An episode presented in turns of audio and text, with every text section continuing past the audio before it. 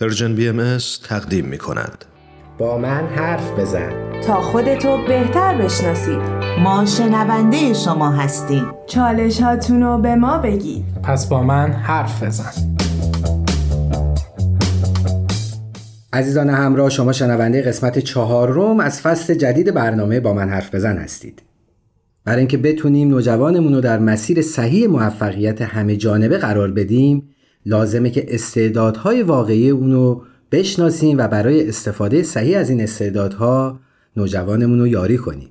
من کوروش فروغی به همراه خانم رها پارسا روانشناس و آقای امیر بهنام سلطانی کارشناس ارشد روانشناسی شخصیت در این قسمت در خصوص اهمیت خودشناسی در تربیت نوجوانان در کنار شما یاران خوبمون خواهیم بود. بریم و شنونده قسمت چهارم از فصل جدید مجموعه با من حرف بزن باشیم.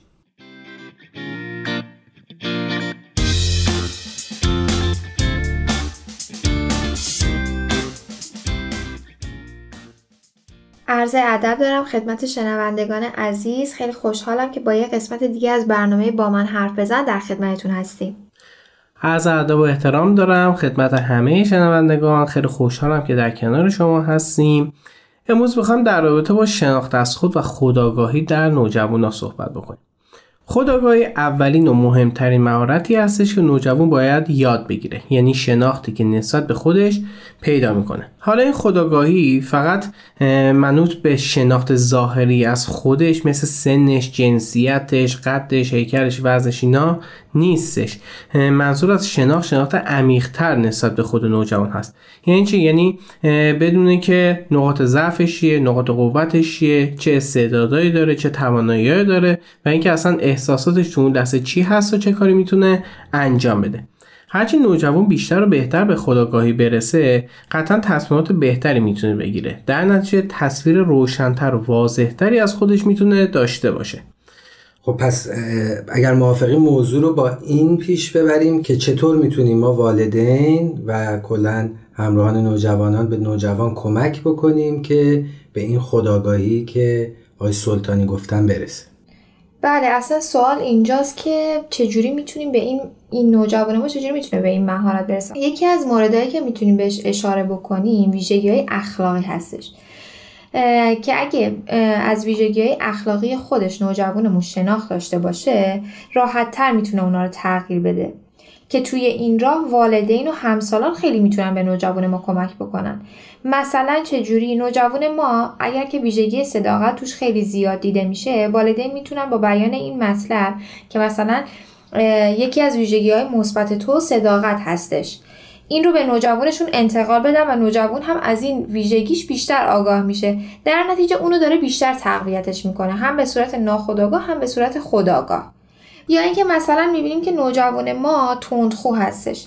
می‌تونیم بگیم که خیلی به صورت نامحسوس بگیم. خیلی ملموس نگیم که شاید بهش بر بخوره یه سوء برداشت بکنه.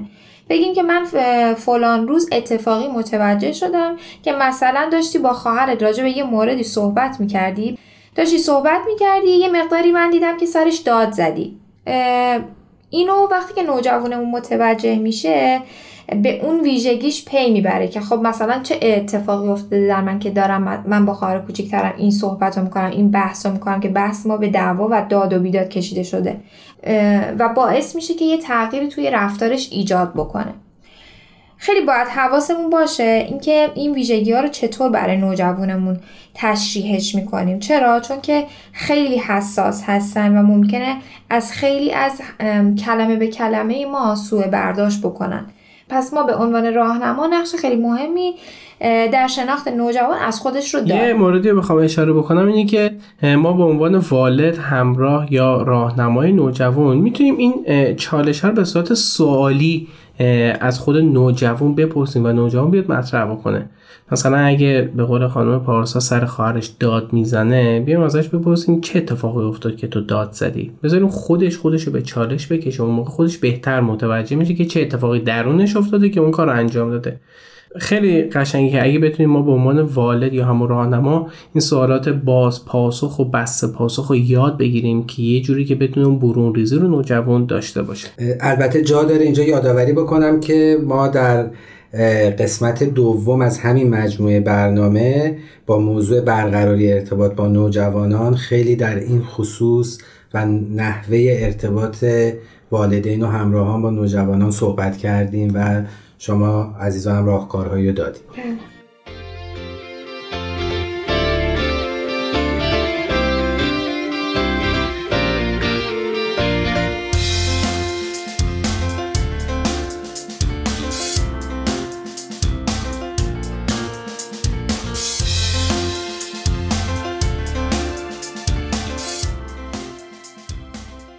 در ادامه در ادامه همون شناخت نوجوان از خود می‌تونیم مورد دیگه ای رو بگیم که می‌تونه به شناخت نوجوان خیلی کمک کنه و اونو سرعت بده.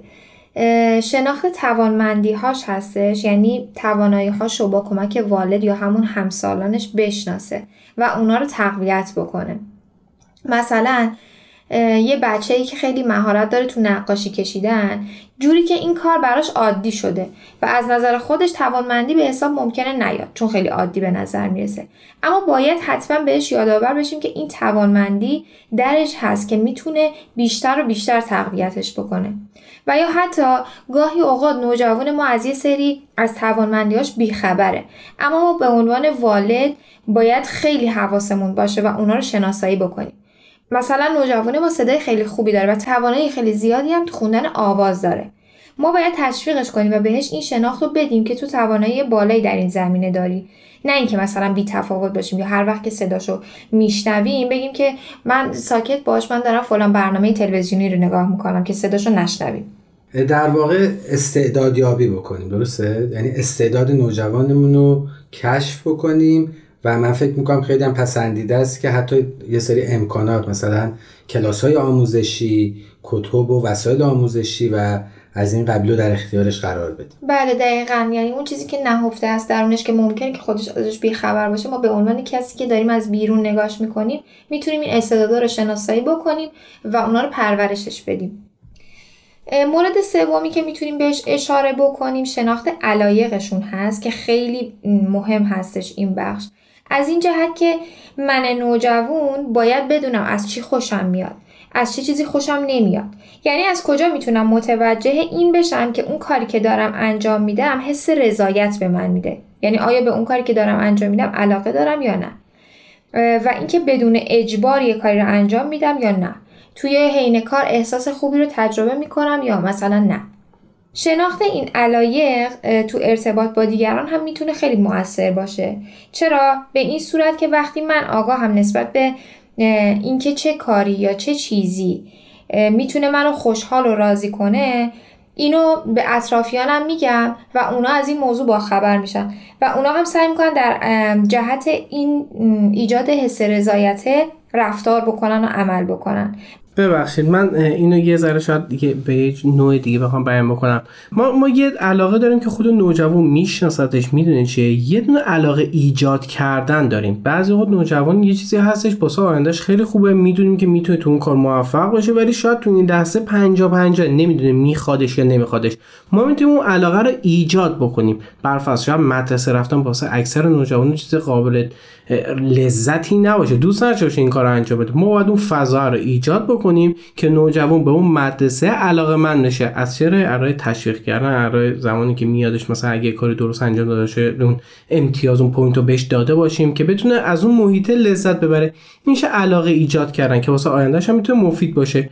پس یه علاقه از واسه خود نوجوانه که خودش می‌دونه چی به چیه. یه علاقه هستش روش 50 50 دقیقا نمی‌دونه هنوز علاقه داره یا نه ولی می‌تونه واسش مفید باشه. ما به عنوان والد می‌تونیم علاقه رو بهش بدیم و ایجاد بکنیم واسش از طریق اون فضا و اون بستر. و یه موردی هم الان صحبت های شما به ذهن من رسید که ممکنه وقتی ما نوجوانمون رو در این فضاهای مختلف قرار بدیم مثلا در فضای سینمایی قرار بدیم در فضای ورزشی قرار بدیم در فضای مطالعاتی قرار بدیم اونطوری متوجه بشیم که هم خودمون هم نوجوانمون که به چه مورد و یا مواردی علاقه منده بله. یا بله. بیشتر علاقه منده بله دقیقا مورد آخری که میشم بهش اشاره کرد اینه که یکی از با ارزشترین مفاهیمی که نوجوان توی این سن باش آشنا میشه شناخت ارزش های درونی و باورها هستش.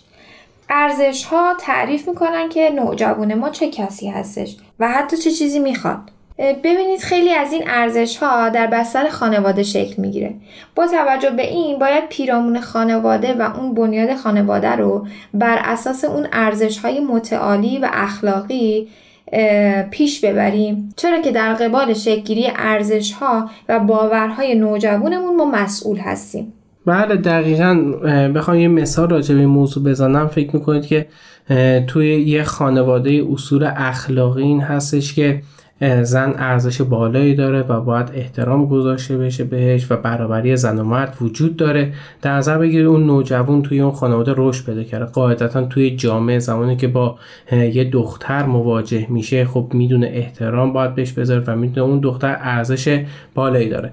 حالا اینو مقایسه بکنید با خانواده که زن توش ارزش زیادی نداره. یکم باهاش بد برخورد میشه و خیلی جایگاه مناسب به عنوان مادر نداشته باشه یا خواهر. حالا اون نوجوان پسر وقتی تو جامعه قرار می‌گیره وقتی اون دختر یا جنس مخالف میاد چه چه نوع برخوردی می‌کنه و چه معیارهایی واسه انتخاب اون دختر می‌تونه داشته باشه؟ ما خیلی می‌بینیم مثلا حالا مراجعه که میان و تجربه شخصی خودم که همچنان فکر می‌کنن زن پایین تر از مرد زن باید یه سری کار را انجام بده. این وظیفه زنه در صورتی که اصلا این شکلی نیستش و این قالب زنی کلا باید عوض بشه. و چقدر خوبه این ارزش ها هم اول توی خانواده شکل بگیری که نوجوان از این موضوع آگاه بشه و بتونه عملکرد بهتری داشته باشه. خیلی ممنونم مرسی. وقتمون برای قسمت اول به اتمام رسید. میریم و تا لحظات دیگه به شنونده عزیز برمیگردیم. شنونده عزیز من کوروش فروغی و همراه خانم رها پارسا و آقای امیر بهنام سلطانی مجدد به شما برگشتیم. در بخش قبل با موضوع شناخت از خود در خدمتون بودیم. قبل از اینکه صحبت رو شروع بکنیم شما توی صحبت هایی که کردین به گروه همسالان هم اشاره کردیم ولی بهش نپرداختیم. می‌خواستم قبل از اینکه وارد مبحث جدیدی بشیم تاثیر این گروه همسالان بر نوجوانان تاثیر والدین رو گفتیم. حالا به تاثیر گروه همسالان هم بپردازیم. اگه اجازه بدی راجع به موضوع من صحبت بکنم. قطعا راجع به موضوع فکر می‌کنم همه به این واقف باشن که تاثیر همسالان چقدر می‌تونه زیاد باشه. شاید بخوام یه مثال بارز بزنم راجع به سبک موسیقی که گوش می‌کنن نوع پوشش لباسشون نوع فیلمایی که نگاه می‌کنن. خیلی واضحه که تحت تاثیر همسالان کاملا جدا از خانواده دارن کارا رو انجام میدن. ما نمی‌تونیم بگیم همسالان نباید باشن یا دور این همسالا رو خط بکشیم که اینا حضور نشاشن که این بخواد نوجوان ما بخواد نزدیک به خانواده باشه و مثل اونا پیش بره. نمیشه به شما این کارو کرد. فقط می‌تونیم یه آگاهی راجع به مسائل بدیم که مراقب باشن. یه سری اتفاقات توی این قضیه واسهشون نیفته. ما توی قضیه نگرش جهانبینی توی این موضوعات می‌تونیم خورده بگیریم به نوجوانمون یا اونا رو هدایت بکنیم به سمتی که یکم عاقلانه تر باشه. ولی توی قضیه سلیقه خیلی نمیشه باشون جنگید. پس سعی کنید راجع به این قضیه نوجوان و همسالشون سعی کنید تو قسمت سلیقه خیلی باهاش کاری نداشته باشید. ولی تو اون قسمت جهان بینیشون نگرششون به موضوع سعی کنید که اونا رو آگاه تر کنید. خیلی ممنونم ولی شاید بیشتر این ذهنم رو درگیر کرده که مسائلی بله مثل لباس پوشیدن و اینا برای من به عنوان یک والد نسبت به نوجوانم می‌تونه از اهمیت پایینی برخوردار باشه و به نوعی می‌تونم باش کنار بیام. ولی یه موقعی هم هست گروه همسالان نمیگم همیشه یک بعضی از گروه دوستان نوجوانان شاید اونطور که باید تحت تربیت و پرورش درست قرار نگرفتن و می‌تونن آسیب های خیلی جدی بزنن. مثلا می‌تونن نوجوان ما رو به مواد مخدر تشویق بکنن به استعمال مواد مخدر. یا به استعمال سیگار تشویق بکنن یا به کارهای خلاف تشویق بکنن. اون موقع بعد چیکار بکنن والده؟ بله دقیقا این اتفاقا می‌بینیم که خیلی میفته می‌تونم یه چیز کلی بخوام بگم. بستر خونه و خانواده انقدر باید قوی باشه انقدر باید اون همدلی توی خانواده ایجاد شده باشه که نوجوان شما بدونه که این خط مرز این چارچوبه. من اگه از این خارج بشم قاعدتا از خانواده خودم که محیط امن خودم خارج شدم. یعنی زمانی که اون حریم خونه امنیت خوش داشته باشه آسایش خوش داشته باشه. قطعا نوجوان خودش می‌دونه که نباید از این چارچوب خارج بشه. به خاطر همین خیلی راجع موضوع تاکید می‌کنیم که بستر خانواده رو خیلی بهتر بکنید واسه نوجوانا که بدون این حاشیه امنه هستش و بدون از این به هیچ نباید خارج بشه. چون اگه خارج بشه ممکنه کسایی از دست بده که پسش ارزش زیادی دارن که میشه پدر مادر خواهر برادر و کسایی که تو اون خونه داره باشون زندگی می‌کنه. پس اگه بخوام کلی بگم اینه که اون بستر خانواده خیلی باید قوی باشه که نوجوان تحت تاثیر اون آدمایی که تو خانواده تربیت شدن که خیلی درست این اتفاق نیفتاده اون کارا رو انجام نده. و یا به نوعی هم می‌تونیم بگیم که انقدر امن باشه اون بستر که اگر نوجوانی دعوت به یک کار خلاف یا خارج عرفی میشه بیاد اونو با خانوادهش و همراهانی که حالا بهشون اطمینان داره در میون بذاره. دقیقا همینه. یعنی خیلی مهمه. ما نوجوان ما راجع برنامه حالا صحبت می‌کنیم. نوجوان ما قطعا خطا ممکنه بکنه. ولی خیلی مهمه که اگه اون کار انجام میشه حتما حتما به خانواده گفته بشه. یعنی بدونه که خانواده پشتش هست و ازش حمایت می‌کنه. خیلی ممنون. مرسی. البته من چون خودم این مسئله رو عنوان کردم اینم اضافه بکنم که خیلی از گروه همسالان می‌تونن تاثیر مثبت بذارن. می‌تونن بچه های درس خونی باشن که بچه های ما رو به درس خوندن تشویق بکنن می‌تونن افرادی باشن که در فضاهای کاملا معنوی و روحانی رشد کردن که می‌تونن باعث پرورش و رشد روحانی فرزند ما بشن. یعنی صرفا هم این نیستش که گروه همسالان همیشه منفی باشه و بخواد نوجوان ما رو به بیراهه بکشه. مرسی.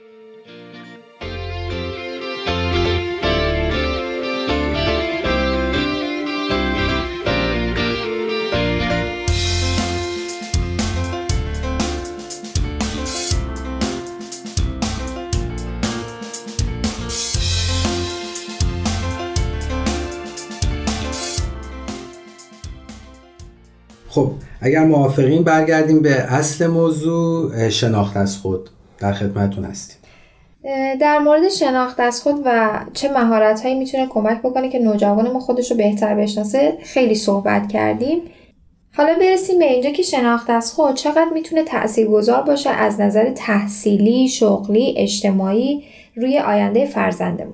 گفتیم میزان رضایت از کاری که انجام میده یکی از خصیصه های شناخت از خود هستش. حالا گاهی اوقات ما می‌بینیم که از نظر موقعیت اجتماعی، تحصیلی افراد دارای یک جایگاه خیلی خوب و موفقی هستن اما از این جایگاه رضایت آنچنانی ندارن. چرا؟ چون گاهی می‌بینیم که والدین اون آمال و آرزوهایی به ثمر نرسیده خودشونو از فرزندشون توقع دارن. مثلا خودشون به اون جایگاهی که می‌خواستن حالا از نظر اجتماعی، شغلی یا تحصیلی هر چی نرسیدن اما می‌خوان با اجبار و یا فشار روی انتخاب نوجوانشون تأثیر بذارن. و همین باعث نارضایتی فرزندشون میشه.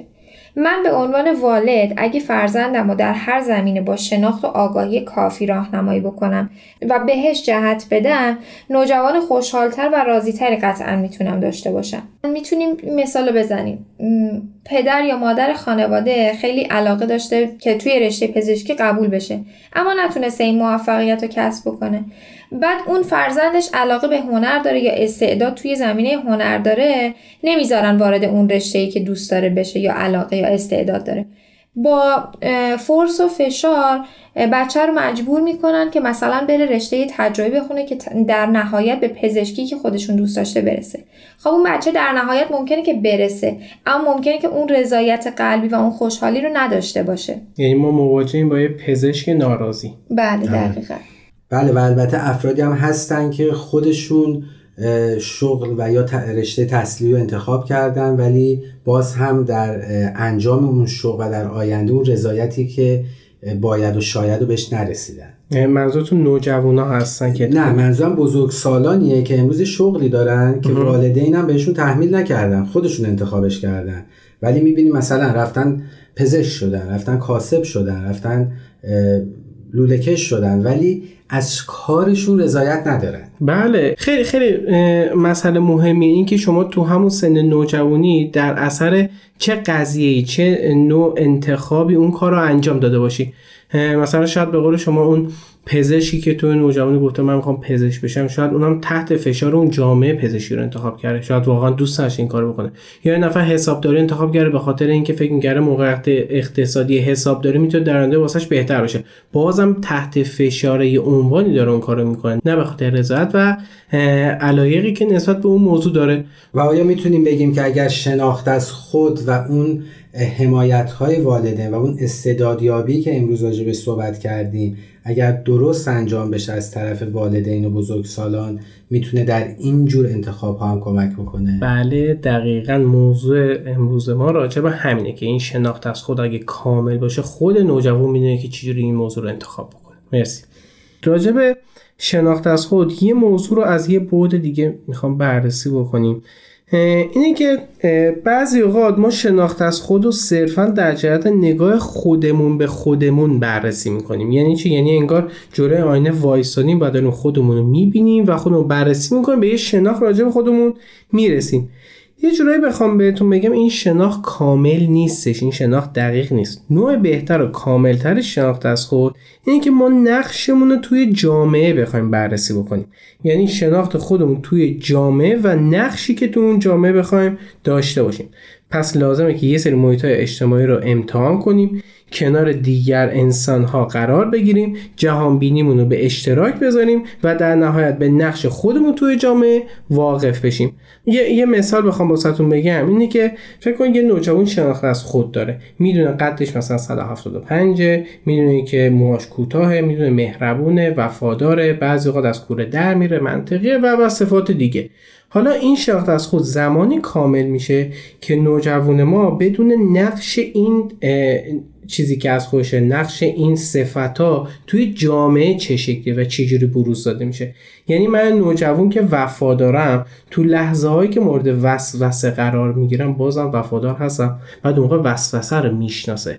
بعد اصلا نقش این وفاداریه رو توی جامعه و دیگر همسالاش می‌تونه بشناسه. اینکه حالا این وفاداریه توی دیگران چه نقشی می‌تونه داشته باشه؟ حالا من چجوری می‌تونم از طریق این وفاداریه به دیگران خدمت بکنم؟ یا چه چیزایی رو می‌تونم به دیگران یاد بدم؟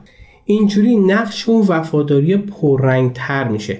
نمی‌دونم شاید یه تصویر ذهنی بخوام ایجاد بکنم. فکر کنید شناخت از خود همونجوری که توضیح دادیم. انگار شما با یه قلم خیلی نرم کشید روی صفحه و یه خاکستری گذاشتید. ولی این کاملا برمیداره انگار با مداد اون شروع که پررنگ کردن و بهتر کردنش. این اون تصویر ذهنی است که می‌تونم بهتون بگم. یعنی خیلی کاملتر دقیقتر و جامعتر می‌تونه باشه. پس خیلی خوبه ما بدونیم اون صفاتی که داریم نقشش توی جامعه چی می‌تونه باشه. اون فردی زندگی کردن اون فردی نگاه کردن اون مسئله قطعا کامل نمی‌تونه باشه. خیلی ممنون. حالا چه کمکی والدین می‌تونن بکنن؟ وقتی اون خیلی کوتاهه اگر بخوایم جمعش بکنیم چه کمکی والدین می‌تونن بکنن برای این تکمیل کردن شناخت از خود. اینی که الان شما گفتین. یعنی حالا چه نقشی والدین و بزرگترا می‌تونن داشته باشن که بخوان نوجوان رو سوق بدن به این مسیری که الان آقای سلطانی اشاره کرد. می‌تونیم اینجوری بگیم که والدین می‌تونن با استفاده از اون امکاناتی که دارن اون فرزندشون رو به اون اجتماعی که هست ببرن. و ببینن که چجوری می‌تونه نقش خودش رو اونجا ایفا بکنه. یا حتی خیلی از جمع هست که می‌تونن والدین همراه خودشون ببرن. خیلی از جمع هایی که خیلی به نظر من می‌تونه تو پرورش صفات خیلی خوب ویژگی های خیلی خوب خیلی خوب نوجوان بهش کمک بکنه.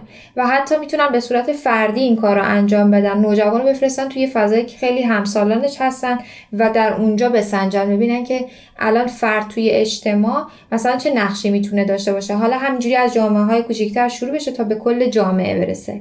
مرسی. دقیقا نکته خیلی خوبی اشاره کرد و اینکه جامعه از کوچیک به بزرگ برسه. اینکه نوجوان رو توی جامعه خیلی بزرگ رها بکنیم تو سن مثلا شاید 16 سالگی 15 سالگی می‌تونه ممکنه نتونه از پس اون مسائل بر بیاد بر موقع احساس سرخوردگی بهش دست میده نه این شناخت از خود قطعا می‌تونه اول تو جامعه خانواده شکل بگیره بعد جامعه همسالان که میشن بچه های اون کوچه محل یا همون مدرسه بعدا تو حالا کلاسی میره مثل کلاس زبان موسیقی اینا. آروم آروم انقدر بزرگ میشه که نوجوان می‌تونه بفهمه دقیقا چی هستش چه نقشی داره و اینکه چه کاری می‌تونه واسه جامعهش انجام بده. خیلی ممنون. مرسی. وقتمون به اتمام رسید. ممنونم ازتون. خوش شما باشید